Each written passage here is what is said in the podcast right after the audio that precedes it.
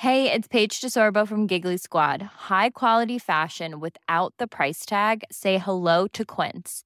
I'm snagging high end essentials like cozy cashmere sweaters, sleek leather jackets, fine jewelry, and so much more. With Quince being 50 to 80% less than similar brands. And they partner with factories that prioritize safe, ethical, and responsible manufacturing. I love that. Luxury quality within reach. Go to quince.com slash style to get free shipping and 365 day returns on your next order. Quince.com slash style.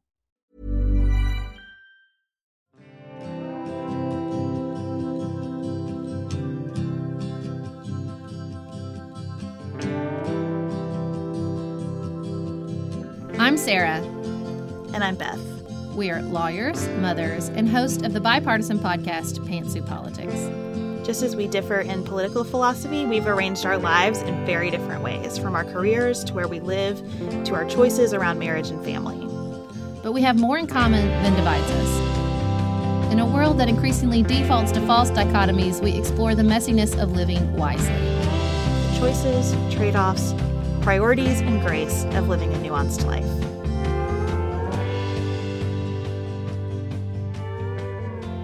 So, Diana, when we wrapped up Pantsuit Politics, we were discussing the need for wisdom in our culture and the need for wisdom traditions to be part of a larger conversation about gratitude.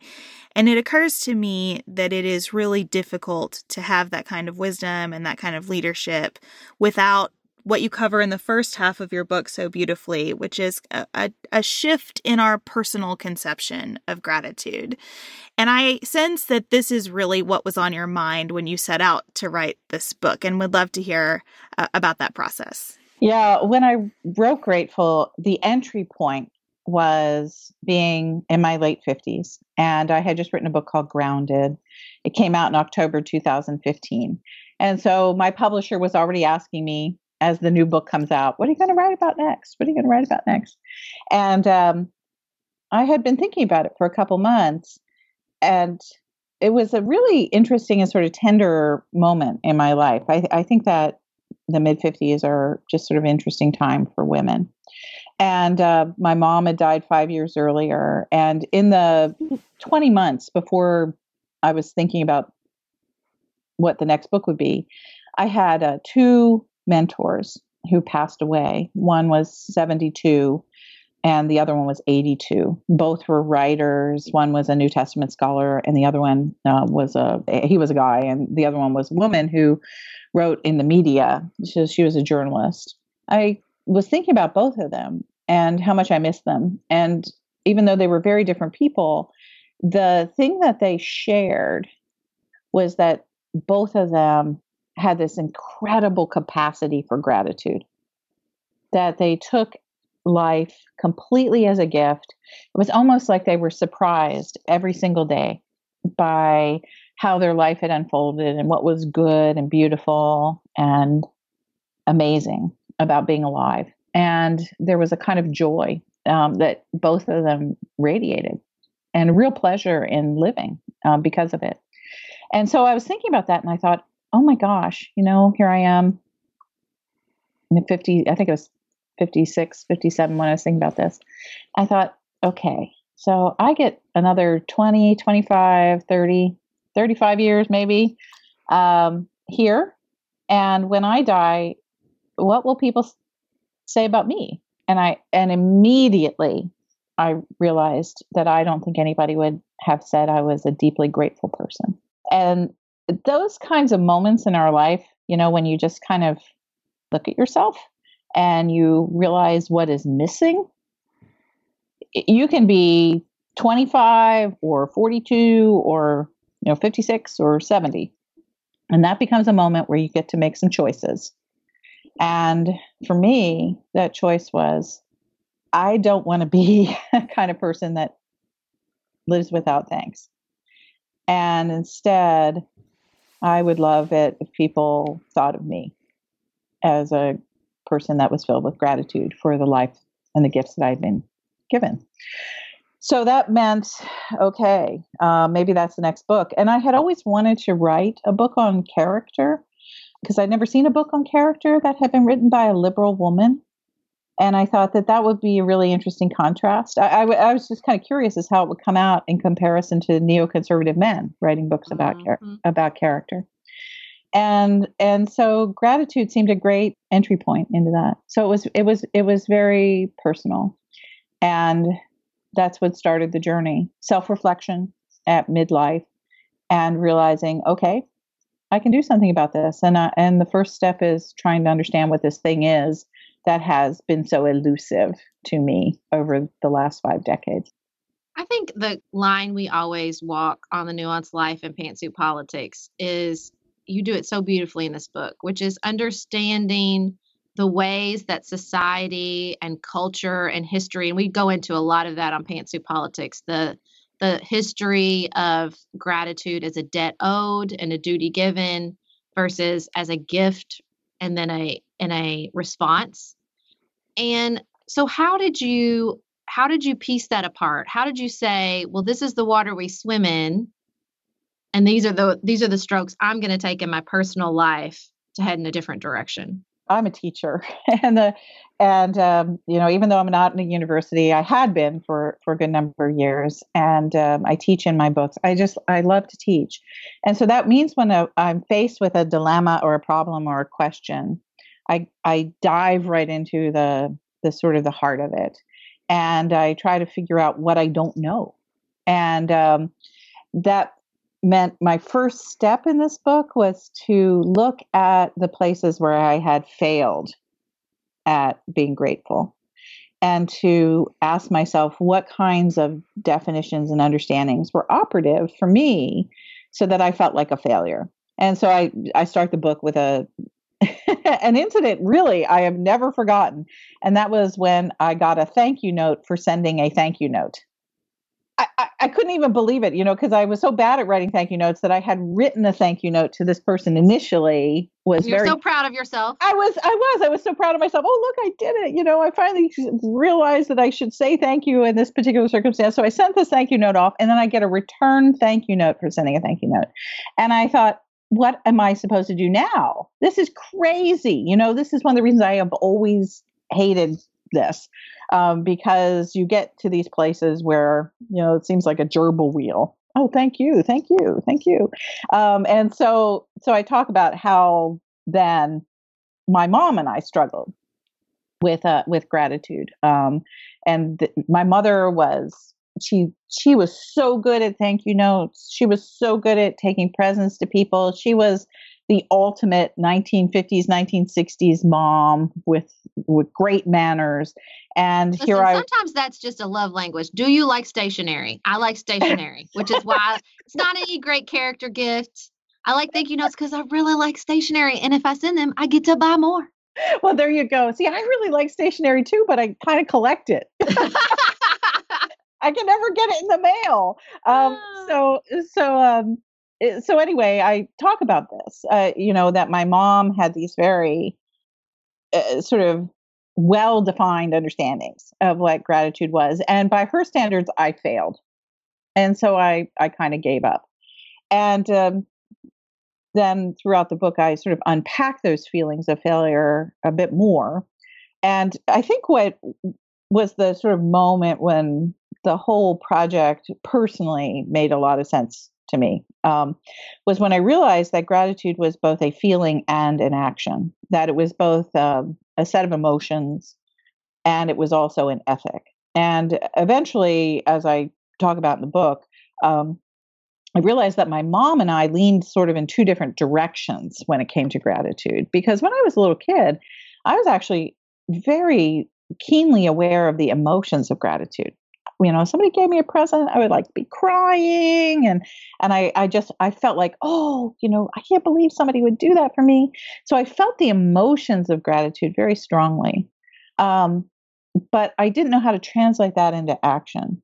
And my mother on the other hand uh, she really understood the sort of the ethical framework the the the action framework of gratitude. The writing of the notes the saying you were uh, saying and expressing appreciation, you know, verbally and all the time. and uh, doing things for other people that would make sure that she that gratefulness was on the table.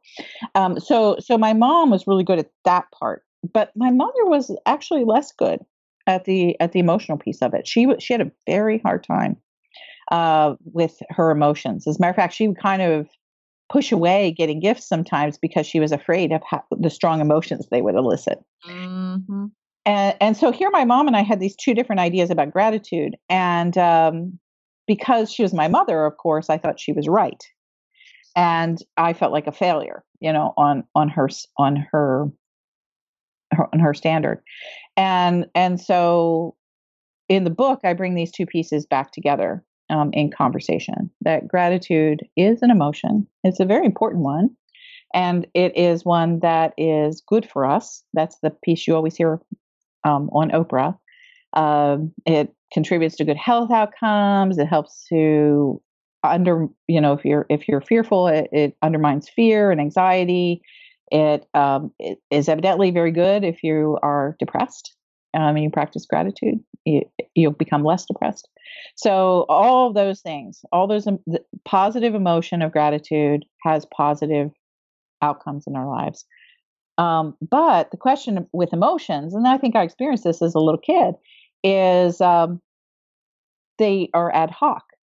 You know, they come when they come. When somebody gives you a present, when something surprises you, when you're walking along the beach and you see a beautiful sunrise, and um, the the question emerges is how do you sustain that as a way as a way of life.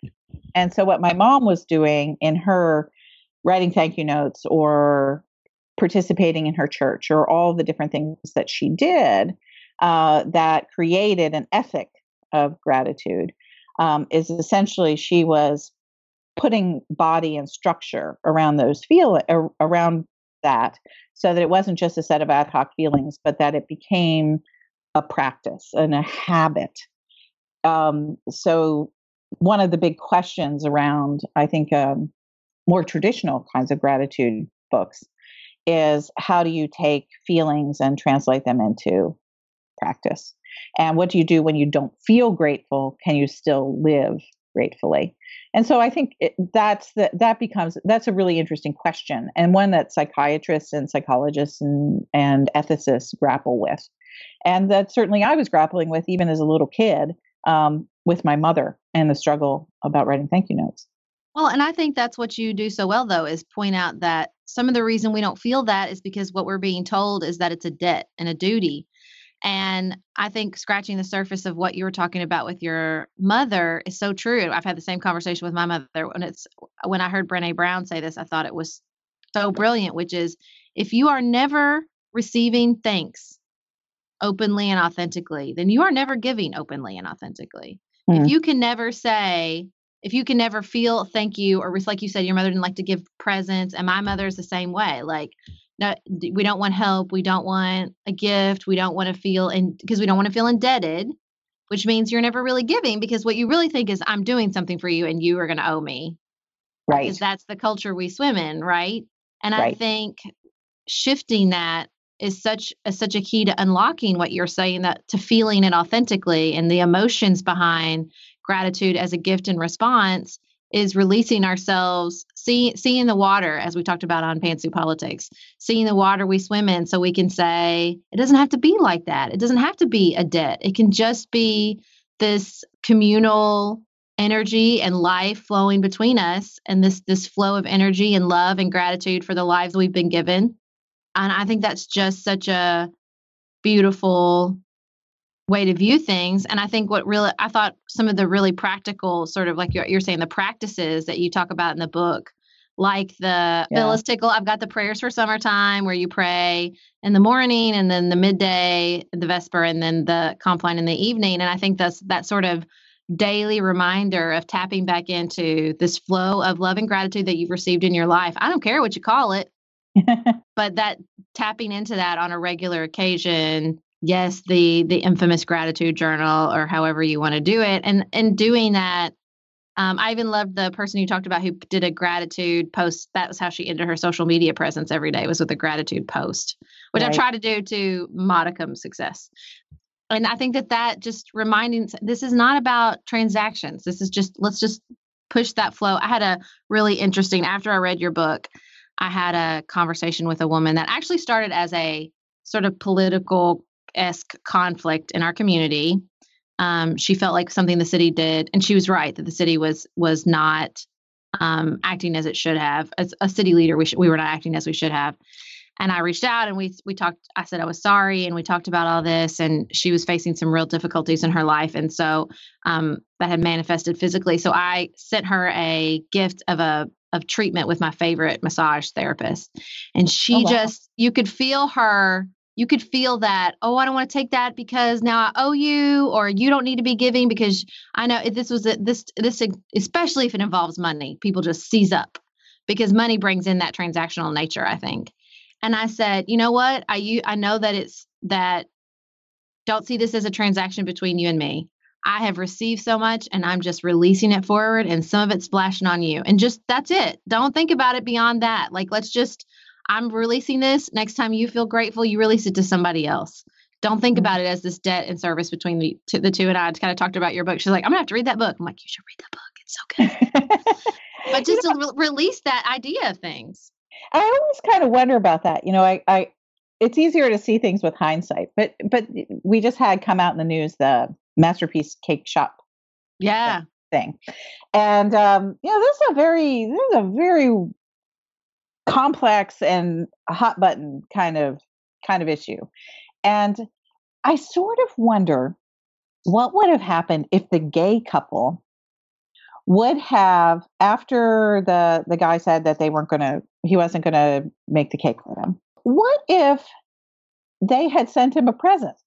Mm you know i mean i mean really instead of saying instead of sending a lawsuit you know which you know that's their right you know yeah, it, yeah, it, yeah. It, they thought that they were clearly interpreting the law in the way that the law should be interpreted in colorado but the possibility here was again this is tied up in these sort of spiritual and religious narratives uh, that we're losing in our culture and and you know there's this lovely thing in the new testament where jesus says hey you know if somebody asks for your coat you know you give them two you know and, and uh, you know turn the other cheek that kind of thing and um, at first that sounds like kind of giving in but yeah.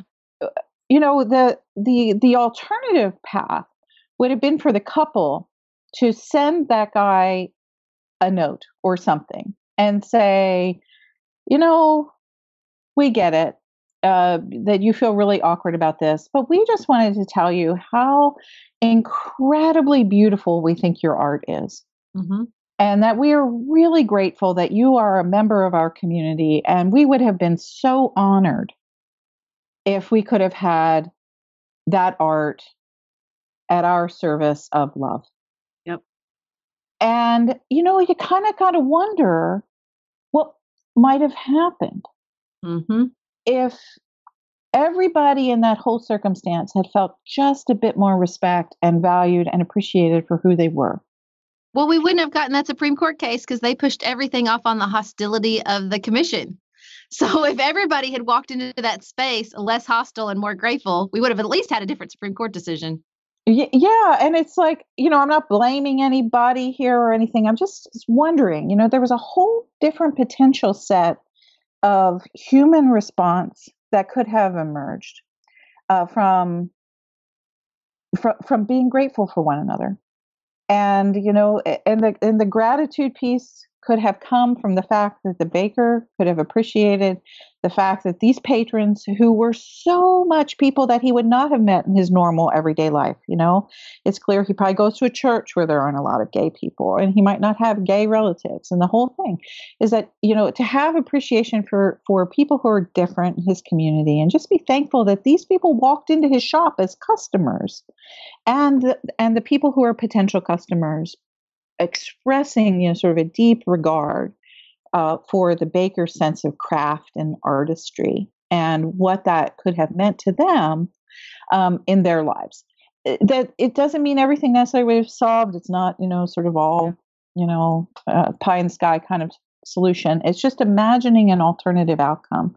And that's where that's where gratefulness actually can take you is imagining the alternative story. Um, and and so within our personal space, you know, it, it, can mean a lot in our public space. It can mean a lot to our politics. It's harder to get there if you haven't experienced it on that that really personal level. And um, part of the book, of course, is trying to trying to push away what blocks us from having that response. You know, um, and so so there is the structure of gratitude which inhibits us from immediately thinking about well maybe i should send the baker a thank you note you know and appreciating his art. Uh, why don't those guys think about that? Well it's because they've been aggrieved. They feel wrong. Mm-hmm. they they they wanted justice and this was like one straw too far. You know why did the baker not you know appreciate his his neighbors for coming in as customers. Well it's because he feels somehow that he has not been listened to and he's been aggrieved. And and so everybody came into this circumstance with something blocking their capacity to be grateful for one another. And and so in the book i explore that you know what blocks us the the, the negative structure of gratitude blocks us but then also a whole host of life experiences block us and a lot of those experiences have to do with injustice or feeling like mm-hmm. a victim, being violated in whatever way.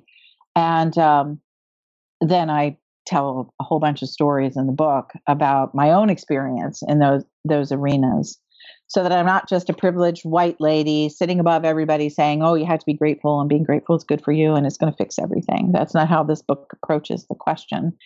But instead, you know, I'm a white lady whose whose great great wrongs have been done to. Um, losing my first job, being terribly misunderstood in a circumstance, um, you know, where, I was that that that whole situation was very public and very awful, and I was really castigated as a liar in public, and it ruined a part of my career that I was never able to recover, even though I have become an author and successful there are people still to this day, some 25 years later, who refuse to talk to me um, because of that set of circumstances. And, uh, and, then I tell my own Me Too story, which um, uh, the story about being abused when I was a teenager and how that left my whole life in a, a state of, of, of disarray about trust and, and victimization and how violence and and fear really do inhibit gratitude. And and so i go into those circumstances where something bad happens to you really bad. And um, and those things shape our our inability or ability to to be grateful people. And so th- so i start clearing all that away you know in in the narrative. And uh, and i don't clear it away theoretically. I had to clear it away in my own my own experience Planning for your next trip? Elevate your travel style with Quince. Quince has all the jet setting essentials you'll want for your next getaway, like European linen, premium luggage options, buttery soft Italian leather bags, and so much more. And is all priced at 50 to 80% less than similar brands. Plus, Quince only works with factories that use safe and ethical manufacturing practices. Pack your bags with high-quality essentials you'll be wearing for vacations to come with Quince. Go to quince.com slash pack for free shipping and 365-day returns. You know, I think that one of the gifts your book gave to me was seeing how my parents taught me about gratitude. I came to understand through everything you just described, that, that clearing away process, that all of this aggrievement we're all carrying around, we're we are all traumatized on a spectrum. We're very busy arguing about the relative degrees of that trauma instead of just accepting that we're all carrying around something that blocks us from gratitude. And and that sense of aggrievement and, and trauma leads us to be searching for control all the time. And that's what I see when you talk about the the bake shop case that everyone was trying to take some power because mm. of that need for aggrievement.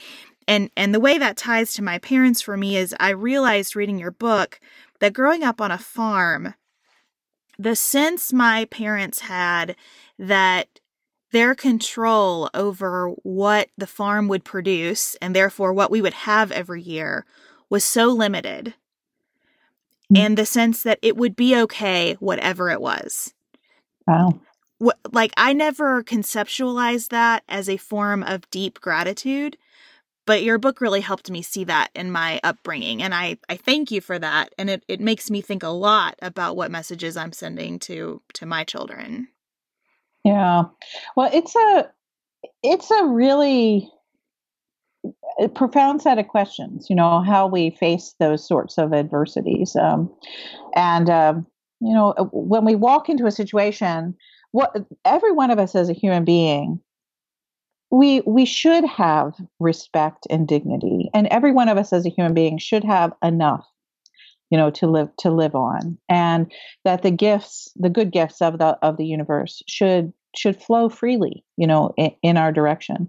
And when we don't experience those things respect dignity the free flow of the gifts of the universe or the feeling like we have enough um, that can create a whole host of potentially negative things uh, fear uh, uh, greed, you know, all sorts of things. In the book, I tell a really interesting story. When I was writing the the book, I was talking to a fellow I met. Just he was driving me around in Colorado to an event, and um, he happened to be a, um, an out gay man, and he grew up in West Texas, and he was uh, very, very, very um, successful, and uh, had recently given up uh, uh, his business in order to become a spiritual director. And so, so we were talking about this this journey that he had, and um, he's he was he shared the story about how growing up in West Texas, he was terribly bullied, you know, by uh, all these kids who suspected he was gay, you know, and who treated him that way, and you know, called him sissy and beat him up in playground and all this kind of stuff. And his response to that, because he was not given the dignity and the regard that he should have as a human being.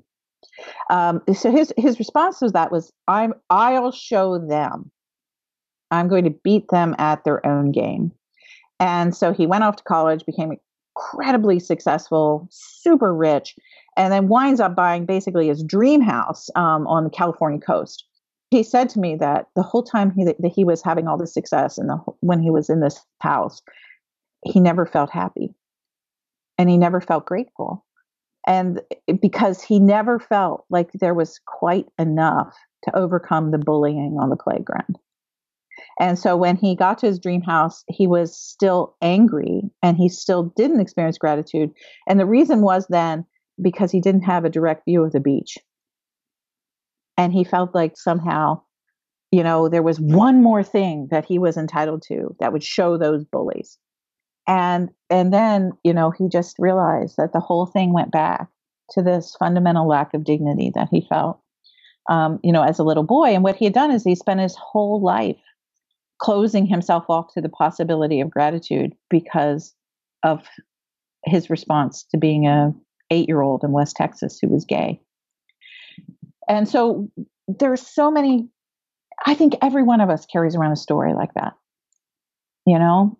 And uh, what he eventually learned is that it wasn't that he should, it, it, that he really had to just sort of let that that part of his life go and that if he was going to live forever and let the the bullies you know have that power over him he was never going to be who he fully was and so he really changed everything about his life. And by the time I met him, uh, I could say that he, I was experiencing him as a deep and profoundly grateful person who, you know, didn't have a view of the beach, didn't even have a regular paycheck, and uh, was was literally just helping people uh, find a deeper spiritual path. And and the way that he was able to express his gratitude was so beautiful and so so i think that you know all of us have these stories about scarcity about abundance about feeling like a victim etc the question is how much power do those stories have over us you know as we as we mature and as we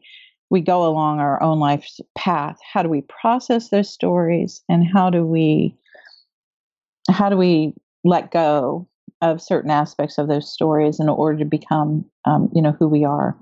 And so, so um, you know, writing about that in relationship to uh, the to me too, you know, was was really challenging, you know, for me, because we never give thanks for things that are bad. You don't give thanks for not having food. You know, your parents should never, and I bet they never did, give thanks for a, a, a drought you know, because a drought is a terrible thing on a farm. You don't give thanks for that. You pray for rain. And so you don't give thanks for, you know, getting beat up on the playground in West Texas, So you don't give thanks for, you know, having a terrible problem with a relative that winds up in sexual abuse.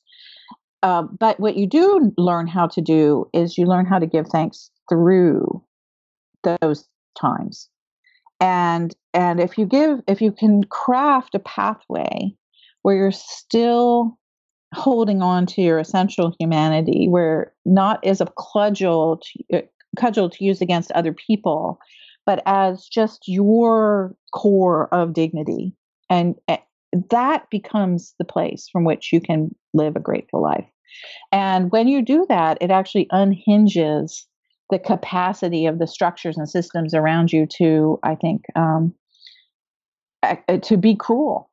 Um, it's really Jesus is turning the other cheek moment. Uh, I think that that's where it takes you. It's not about rolling over and playing a victim, uh, but instead it's about reclaiming an essential dignity uh, that we all that we all have, um, even in the midst of the worst of circumstances that allows us to to really be able to stand and say, "I am a human being," and um, I'm not going to use that to assault you, but I'm going to use that to remind the universe that there are gifts here that I'm opening my life up uh, toward, and part of that is is my essential humanity. And um, Elie Wiesel talked about that in relationship to the Holocaust. So.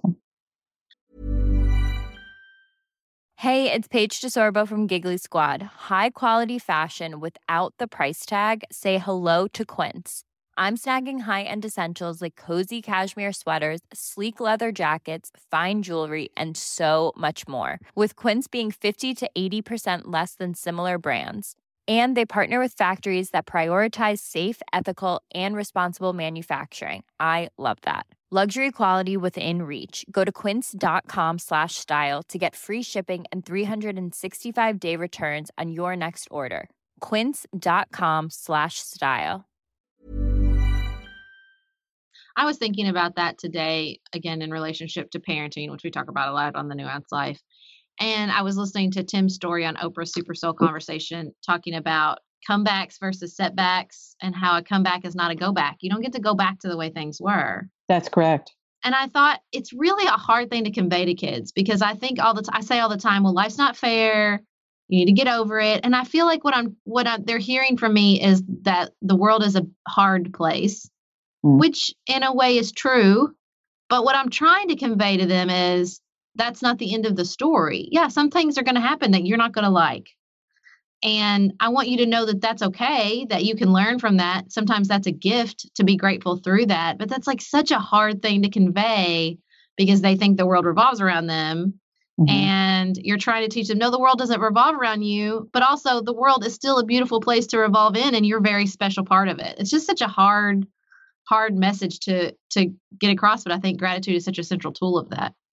Yeah, that is that is a real challenge of parenting, especially for white people, frankly, uh-huh. um, because the culture that most white people live in is a culture of privilege and entitlement. And so, what we try to do all the time is remind our children that they really are entitled to being blessed.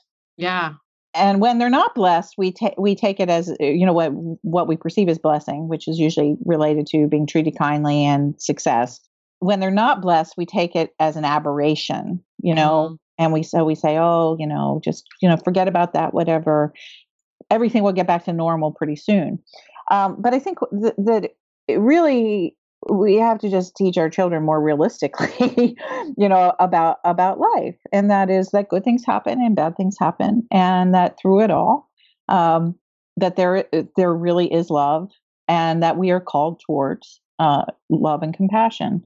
And um, so you know it's it's really hard but you know how do you teach your kid to not you know not hate the bully?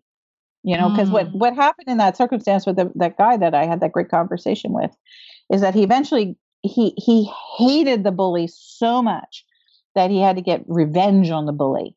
And revenge took its form of economic success and um, and there was never but that's the problem with revenge is there's never enough. Yeah. You know it's the worst drug of all. And and uh, it really it really twists people into places that they they that their essential humanity gets obscured even to themselves. And certainly then everybody else's humanity does too and that's what gratitude does is that it reminds us you know that we're human and the and um, it's not that we deserve uh, you know good stuff but as human beings there is a there is a rightful inheritance of dignity. Mm. which is a little different than saying you deserve good stuff. Yeah and and i think that that's the really wonderful beautiful nuanced place to try to parent. And if you if you have a rightful inheritance of dignity that means that the people who are opposing you have a rightful inheritance of dignity too. And so how do you how do you work that through? And that's that becomes a territory in which gratitude can work out. Um, so we you know talking about politics in the first part and you know frankly and this is, I think, the place where Donald Trump is very malformed. Mm-hmm. Is that it's very clear, you know, when you watch him. I'm, I'm not a psychiatrist or a psychologist, but you know, I'm, I'm a mom, and I'm a Christian, and and and I'm a struggler, you know, a person who's been on a spiritual journey for a really long time, and you know, I can recognize in other people um, when a brother or sister clearly has been treated in such a way that they have lost track of their own essential dignity, mm-hmm. and um, and then they they spend the rest of their lives uh, trying to build that up at the expense of everyone around them, and wind up treating everyone else in very undignified ways. I was thinking about Donald Trump, but I didn't want to bring it up because we, we're supposed to not be in politics, but you did, so it doesn't count. Um, I'm sorry, but but it really, but it's, it's such a good example. And I was thinking, yeah. you know, the moment when you were talking about revenge and why the moment I felt very differently but i can i can almost pinpoint it when i thought the only thing that would make me feel that would take away my aggrievedness and my resentment towards him and just my anger would be for something so bad to happen to him that he would turn and say i see this i see the harm i caused and i'm sorry. And i am logical yeah. enough to realize that will never happen. He is incapable. Even if he went to jail it would be someone else's fault just that you know the the biggest liberal dream of consequences for him would not change the fundamental place that he is in as a human being. I, I don't think that that's possible at this point. And that like when i could let that go it's like i don't have to follow this revenge anger towards him because i just what i really want that would make me feel better is never going to happen. And so it's about containing the damage and real consequences protecting institutions because what i want what i would love to see from him it's it's just not a reality. And so and it's it's it's never going to happen. So i just let it go. Well i think that what you're talking about is it's really important in this idea of living a nuanced life is that um, you know the question is what happens when somebody does something really terrible to you that can you forgive them? And and so often we have really i think thin understandings of forgiveness you know and oh, justice oh, and what it, justice really is yeah and what justice really is and and so that's why actually writing about uh, the me too story in in my book it was really important for me. You know i had never talked about that never written about that and here i am 57 58 years old and i'm putting this story on paper and it was before i wrote that section of the book before rose mcgowan. I wrote that I, I literally was feeling the power of that through my own just sort of personal experience and so when I when it wrote, and then a few months later, so the manuscript sitting in in my publisher's office, and a few months later, the whole Me Too thing broke open with the New York Times story and everything else that happened. My publisher said, "Do you want to, you know, print this up as an article?" And I said, "No, let's just wait it, you know, for it for the book. You know, I I don't want to feel like I have to jump in and sort of." Mm-hmm. You know, getting everybody else's story. I wrote it, you know, on my own. And so part of that is you know, here I was 14 years old, was abused by an uncle. And so now what do you do, you know, for the rest of your life, basically? And so I spent a lot of time being really angry about that and being afraid and not trusting uh, people. And those three things, that's a devastating set of, of things to be handed when you're 14 years old. Is to think that the world is not trustworthy, that you're always going to be afraid, and you know it's just and you're angry for something somebody's done to you and and so so he was never going to say he was sorry. He never did. As a matter of fact, he kept coming at me, even when I was through call, even when I was in college. I don't write about that part in the book, but he was still calling me on the phone as late as when I was like 22, 23, 24, five years mm. old. And, um, and it was just, it was awful. And I realize now that those set of emotions made me make a whole bunch of really bad choices when I was a young woman, including mar- my, my first marriage uh, broke up, but I married the wrong person because of, of all that those those feelings. Eventually, I had to get a, to the place not not necessarily where I said, "Oh, you know, this is just ridiculous." You know, I've I, I just I forgive him. It wasn't it wasn't really like that. It was I began to see how the consequences of my response to what had been done to me were devastating to my own life. And so instead of being just angry at him, now I realized that there was something that I was responsible for, and that I was responsible for navigating how I handled anger, mistrust, and fear.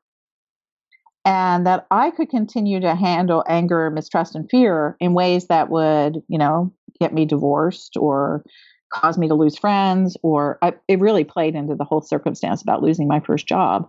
Um, I could do that or I could try to figure out how to take responsibility for what I could take responsibility for.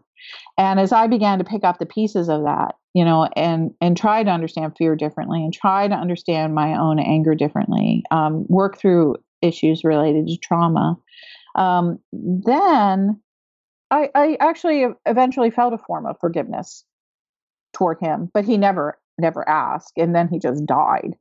Um, and so uh, so in some ways that whole thing is unresolved and we think that if somebody doesn't ask us for forgiveness that we can't move on but that's not really true. You know i think that we can learn to to just take whatever that is that we've been handed and we can find a path through it that takes us to a better self um, that we can find uh, joy and compassion and love and and and gratitude, even when you have been given just crap, and um, and that's what we're responsible for.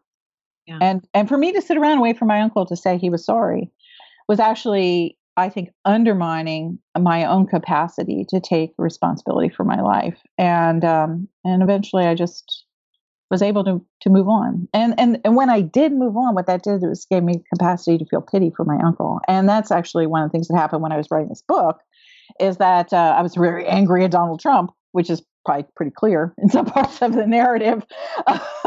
but uh, by but by going through that, I, I actually found moments when, and I still do sometimes when I'm watching the news, I actually feel pity for Donald Trump. I ask mm-hmm. I literally asked myself, what kind of parents happened to you? What happened yeah, to you? What happened to you? What kind of parents did you have? Mm-hmm. You know, I mean, he actually looks to me like somebody who might have been sexually assaulted as a kid, mm-hmm. you know, or so severely bullied in some way, shape, or form that he's just never been able to find the capacity of his own personal dignity and and that that that that's his responsibility yeah you know and, and that's what people hear though people hear like well that's what am I supposed to do about nothing? Nothing. Yeah. yeah. In the same way that you can't, somebody can't do it for you and you have to take your own agency, we're not asking you to do it for somebody else. Like, oh, what am I supposed to feel sorry for the white racists who voted for Donald Trump? No, that's not right. what we're saying. No, not at all. That's different set. And I think that's what's so beautiful about your your framework of gratitude, um, which is that this is not about there is practices and we're not putting down thank you notes but it is so much deeper than that. This is not the this is in in many ways a very deep, complex, nuanced process that we've turned into this sort of last piece of the of a transaction. And that's not what it is. It's not a transaction. It's right. a process. It's a journey and it's a, a deeper and more um, full way to see the world. Yeah, and the, the the story that I tell about my uncle you know, and eh, that's a really terrible life circumstance. And anybody that's been through that knows that that is, you know, I'm not, I'm not kidding. It's one of the most emotionally devastating things that can happen to a person. Um, and um, what I eventually began to see as I got toward middle age is that you know if if say my uncle say had had been abused is that he he made a set of choices out of that um, and his choice was to turn around and reenact that pain and trauma on everybody else that was around him um, and and what I had done for whatever reason, and I, I have no idea. I, I mean, I think it's literally grace. I mean, is that despite the the the the the difficulties I had with all those issues emerging out of being abused, um, I had never turned around and really abused anybody else in that exact same way. Is that, you know, I may have been not nice. I may have done things I wish I wouldn't have done. I may have handled things poorly in personal relationships, but I never really abused somebody, you know, in that way. And and so when I saw that, it was like, oh my gosh, you know, overall on the scale of things, I'm a decent and nice person, you know, who has tried my best. And that felt like a gift, you know, because I had I had not only survived, but I had in some ways thrived. And so I was able all of a sudden not to see myself as the victim of a terrible set of circumstances, but I was able to see myself as the recipient of gifts despite and through the terrible circumstances. And that those gifts had had been the pathway uh, for me becoming uh, the person I am, uh, who is a person of dignity. And I, I think, you know, as I near my 60th birthday, that every day I learn more about what it means to be a kind and forgiving and gracious and gifted human being. And I'm very aware of all those things. And so, so as I began to see the gifts that had emerged in my own life, uh, the capacity to forgive really, really opened up, and I began to see the miracle. And and that's what that's what gratitude really is: is the capacity to see gifts, no matter where we are, no matter what the circumstances are, and to then feel the power of those gifts in our lives. Oh my gosh, I'm so grateful. Yeah, I'm so grateful I didn't wind up like my uncle. He went to he, he actually did go to jail earlier in his life, and um, you know, big long story, but you know, I've never been to jail. Um, I was not divorced for emotional cruelty. That was not why my first husband and I got divorced. We were divorced for stupidity, for being too young. That's a whole different thing for getting divorced about the emotional cruelty, you know. And so, so you know, it was amazing. You know, it's like wow, there, my life is a miracle. And when I felt that, then that has begun to translate itself through the last 15 years as I really began to realize that into a more sustained way of practicing gratitude, um, you know, in my life. And, um, and that breeds a different sense of well-being and kindness and purposefulness and all those kinds of things. So I don't say this as an amateur and I don't say it as a person who, you know, has had a easy way. Um, I'd say it as a person who's actually walked this path and and that it can be very incredibly healing. And that's what gratitude is the capacity to see gifts no matter where we are and no matter what's going on around us. And to then embrace those gifts and to follow the the wherever those gifts are taking us to um, the people we are intended to be in all of our fullness. And and that's where you know writing a journal you know because if you pay attention to gifts you it's helps helpful to write them down so you don't forget because we're mm. we can be thick you know? Mm-hmm. um, and so that's why you you keep a journal. That's why you develop habits of saying thank you. That's why i keep a little river rock. It's a little river stone you know fits in my palm of my hand um, by my bed and it has the word gratitude engraved across across it and so every morning when I wake up, the first word I see is gratitude. And every night when I go to sleep, the last word I see is gratitude. And I think I think that is the perfect journal. yeah. I think that is the absolute perfect place to end. I think that that is um, such a beautiful summation of the book, and I am incredibly grateful for the gift of the book and you, and for coming here today. Oh, thank you. It's been wonderful meeting it you It has been so great. Thank you for spending so much time with us. We really appreciate it.